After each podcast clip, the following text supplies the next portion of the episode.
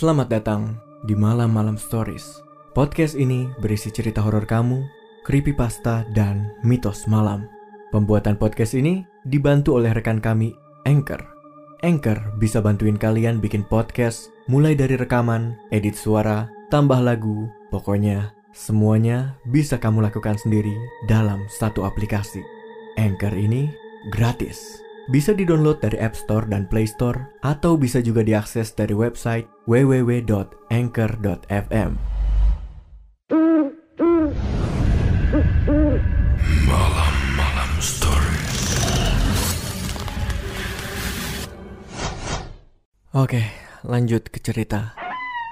Setelah mereka mulai berjalan cepat, terdengar suara tak jelas dari sisi kanan dan kiri hutan. Saat mereka menuju ke trailer, gadis itu menyoroti lampu senternya ke hutan di sisi mereka dan melihat sesuatu sedang kejang di antara pepohonan.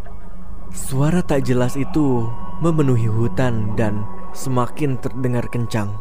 Ketika mereka mulai melihat cahaya dari api unggun, tiba-tiba suatu sosok aneh muncul dari hutan dan hanya berjarak sekitar 36 meter di belakang mereka.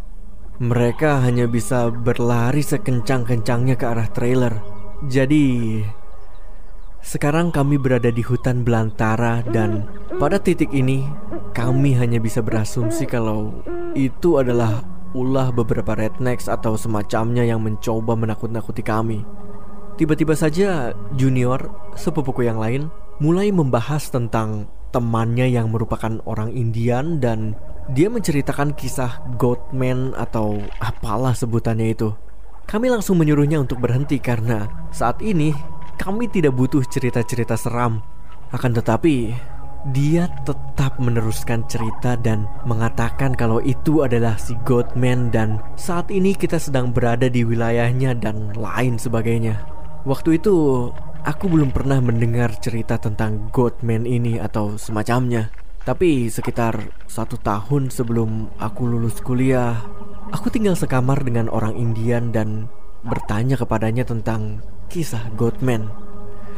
Singkatnya, Godman adalah manusia dengan kepala kambing yang bisa berubah wujud agar bisa berada di antara sekumpulan orang untuk meneror mereka semua. Mirip seperti mitos Wendigo, membicarakannya saja bisa membawa sial. Dan jika kamu melihatnya, itu lebih buruk lagi. Oke, jangan lupa ketika usiaku masih 16 tahun itu, aku belum tahu tentang kisah ini. Lalu sepupuku melanjutkan lagi ceritanya.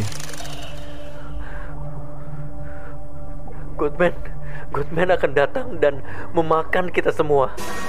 Para gadis mulai ketakutan. Aku berdua dengan sepupuku mencoba untuk memastikan kalau mungkin itu hanyalah ulah orang pedalaman atau semacam binatang hutan atau semacamnya. Kemudian tiba-tiba bau itu menghilang begitu saja. Sampai detik ini, aku belum pernah mengalami hal seperti itu. Biasanya, bau-bauan akan berkurang perlahan atau seperti menipis. Tapi yang satu ini seperti baru sedetik yang lalu bau itu masih ada dan begitu pekat.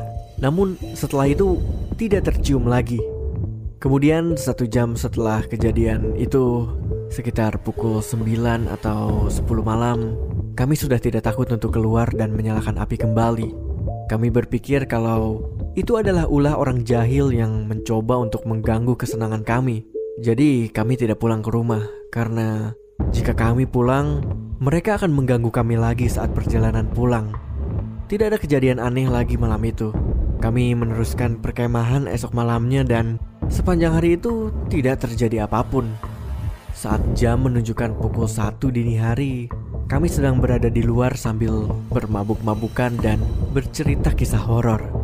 Setelah seseorang menceritakan too spooky story, aku tidak ingat ceritanya. Bau aneh itu muncul lagi. Kali ini baunya berkali-kali lipat lebih menyengat hingga salah satu gadis benar-benar langsung muntah. Aku berdiri dan kondisi saat itu udara terasa begitu lembab. Aku menyuruh semua orang untuk masuk ke dalam trailer karena ada hal aneh yang terjadi dan sebaiknya kita pergi saja. Kami akhirnya kembali ke dalam dan berdiam mematung.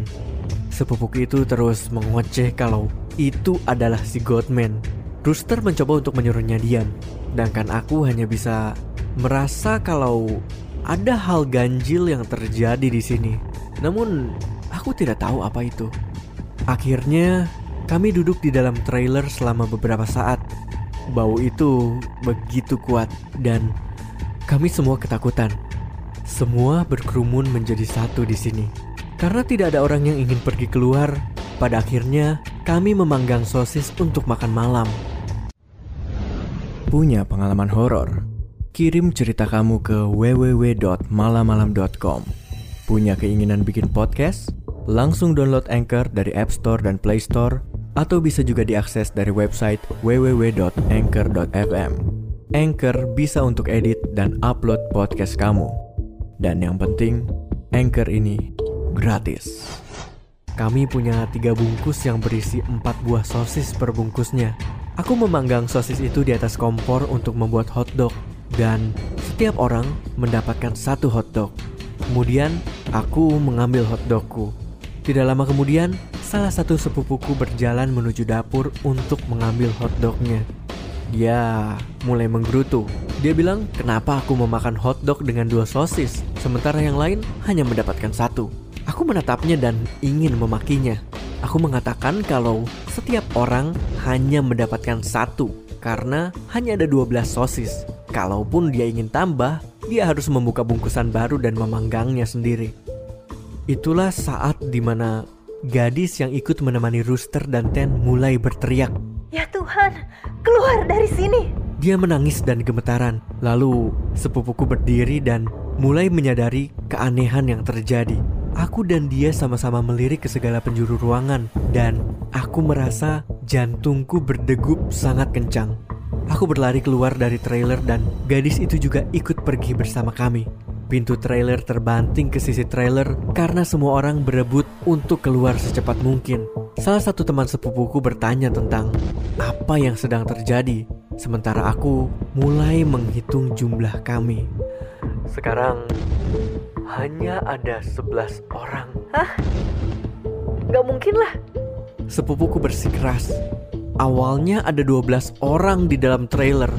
Namun karena tidak semuanya saling mengenal, tidak ada satupun yang menyadari kejanggalan bahwa ada satu penyusup di antara kami sejak awal. Lalu jika aku ingat kembali, tadi aku memang sempat merasa kalau ada sesuatu yang janggal. Kamu tahu ketika kamu bermain seharian penuh dan menikmati waktu bersenang-senang sampai-sampai tidak memperhatikan hal-hal kecil? Yah, itu yang terjadi. Aku memang yakin kalau memang ada tamu yang tak diundang di dalam trailer bersama kami.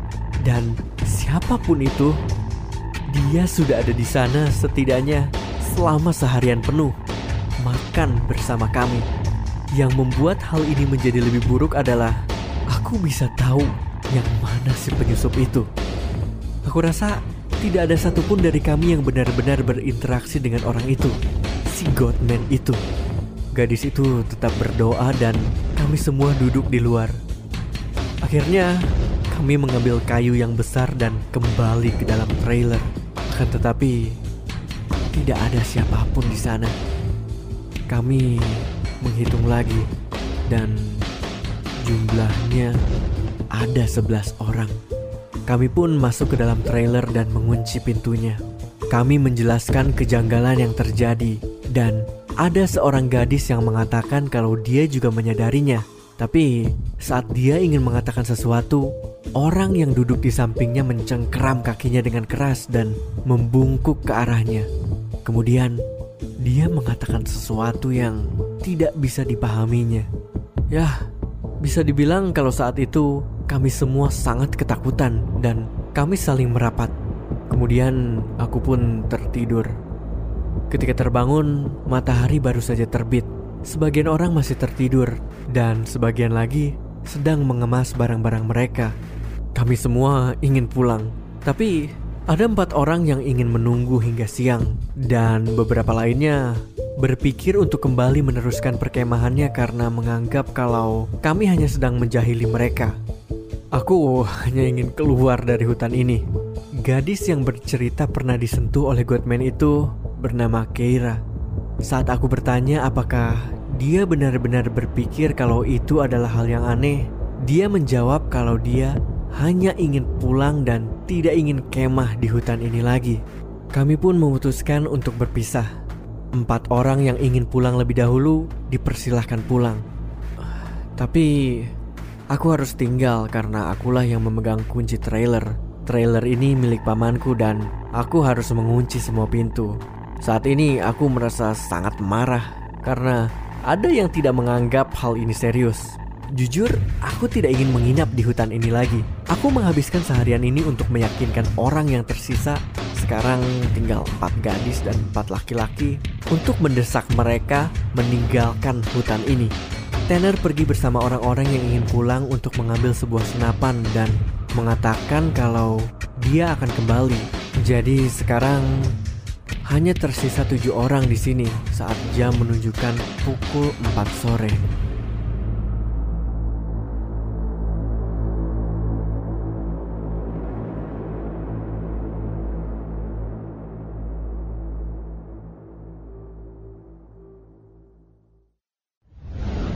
Malam Malam Stories.